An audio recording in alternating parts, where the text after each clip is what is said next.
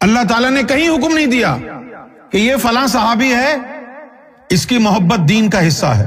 کہیں نہیں کہا۔ لیکن قرآن مجید میں یہ آیا ہے کہ یا رسول اللہ صلی اللہ علیہ وسلم ان کو کہہ دو کہ یہ جو دین میں نے تم کو دیا ہے، میں اس کا کوئی معاوضہ تم سے نہیں مانگتا۔ بس اتنا کہتا ہوں کہ میری آل سے، میری اہل بیت سے محبت رکھو۔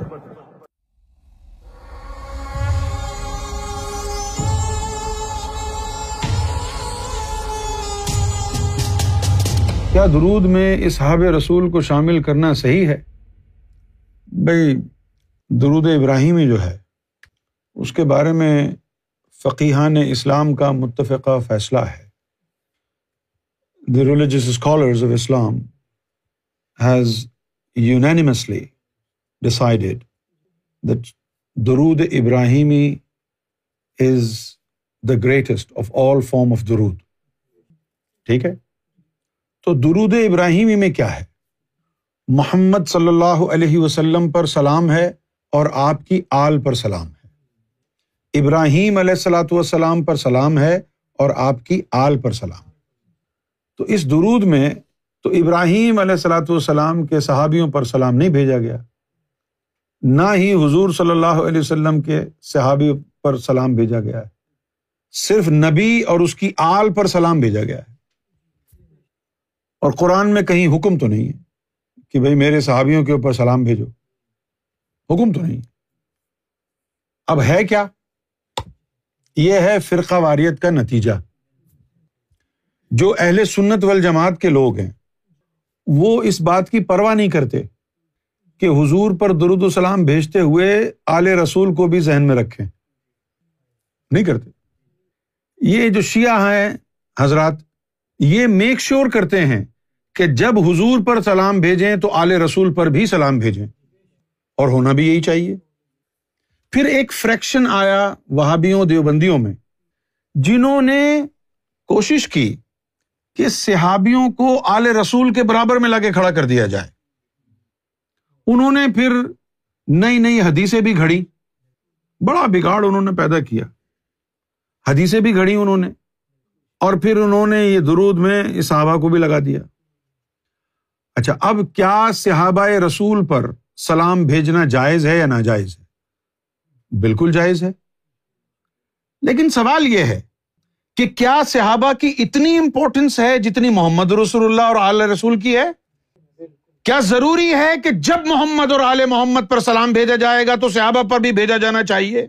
تو پھر فرق کیا رہ گیا صحابہ میں اور رسول کریم میں؟ بھیجو، لیکن یہ تھوڑی کہ جب حضور کا نام آئے تو بلا وجہ ان پر بھی سلام بھیجو۔ جو کثرت درود محمد صلی اللہ علیہ وسلم اور آل محمد کے لیے ہے، وہ کسی کے لیے نہیں ہے۔ رہ گئی بات سلام بھیجنے کی، تو اللہ تعالیٰ نے صالحین پر بھی سلام بھیجا ہے۔ لیکن ہمیں تھوڑی کہا ہے کہ ہر وقت بھیجتے رہو۔ ایک آدھ دفعہ بھیج دیں گے؟ اللہ کے جو نیک بندے ہیں، ان پر بھی سلام بھیج سکتے ہیں ہم؟ جائز ہے بھیجنا۔ لیکن جس سے ہماری نسبت ہوتی ہے، ہم اس کو زیادہ یاد رکھتے ہیں۔ اللہ تعالیٰ نے کہیں حکم نہیں دیا کہ یہ فلاں صحابی ہے، اس کی محبت دین کا حصہ ہے۔ کہیں نہیں کہا۔ لیکن قرآن مجید میں یہ آیا ہے کہ یا رسول اللہ صلی اللہ علیہ وسلم، ان کو کہہ دو کہ یہ جو دین میں نے تم کو دیا ہے، میں اس کا کوئی معاوضہ تم سے نہیں مانگتا۔ بس اتنا کہتا ہوں کہ میری آل سے، میری اہل بیت سے محبت رکھو۔ تو آل رسول سے محبت رکھنا اللہ کا حکم ہے، ایمان کا حصہ ہے۔ اگر ہم آل رسول سے محبت نہیں رکھیں گے تو ہم کافر ہو جائیں گے۔ کیسے کافر ہو جائیں گے؟ اللہ نے حکم دیا ہے کہ محبت کرو۔ تو اللہ کے حکم کو اگر ہم نے جھٹلا دیا تو کافر ہی ہوں گے نا؟ یہ دیکھیں نا، یہ قرآن مجید میں سورت الشعرا میں آیا ہے کہ مودہ کہ میں فی فی القربا کہ میری جو اہل بیت ہے، میری جو آل ہے، اس سے محبت کرو۔ اور یہ کس طور پر؟ جو دین اسلام تم کو عطا کیا ہے، اس کے اجر کے طور پر مانگ رہے ہیں۔ تو معلوم یہ ہوا کہ اگر ہم نے آل رسول سے محبت نہیں کی، تو ہم نے دین کی اجرت عطا نہیں کی۔ چیک، ہمارا دین کا باؤنس ہو گیا۔ یہ دین کی قیمت ہے فاطمہ سے محبت کرنا، علی سے محبت کرنا، حسین سے محبت کرنا۔ یہ دین کی قیمت ہے۔ اگر دین کی قیمت عطا نہیں کرو گے تو دین ہاتھوں سے چلا جائے گا۔ علی سے محبت کرنا، فاطمہ سے محبت کرنا، حسن و حسین سے محبت کرنا، ان کی آل سے محبت کرنا دین کی قیمت ہے، فرض ہے۔ اگر ان سے محبت نہیں ہوگی تو دین چلا گیا، ختم ہو گیا۔ تو ان پر پڑھنا ہے ہم نے درود السلام رسول اور آل رسول پر درود السلام پڑھنا ہے، صحابہ کا تو کہیں۔ ٹھیک ہے، عزت کریں آپ ان کی، کبھی کبھی سلام بھیج دیا کریں۔ ابھی تھوڑی کہ جب حضور کا نام آئے گا، آپ پورے جو ہے نا ٹبر کے ٹبر پہ درود السلام بھیجیں گے۔ ڈزنٹ میک سینس پوری امت میں ہے کوئی آل رسول جیسا؟ مولا علی جیسا؟ بی بی فاطمہ جیسا؟ حسن و حسین جیسا؟ ان کے مقابلے میں کون آئے گا؟ ان کی محبت دین کا حصہ ہے۔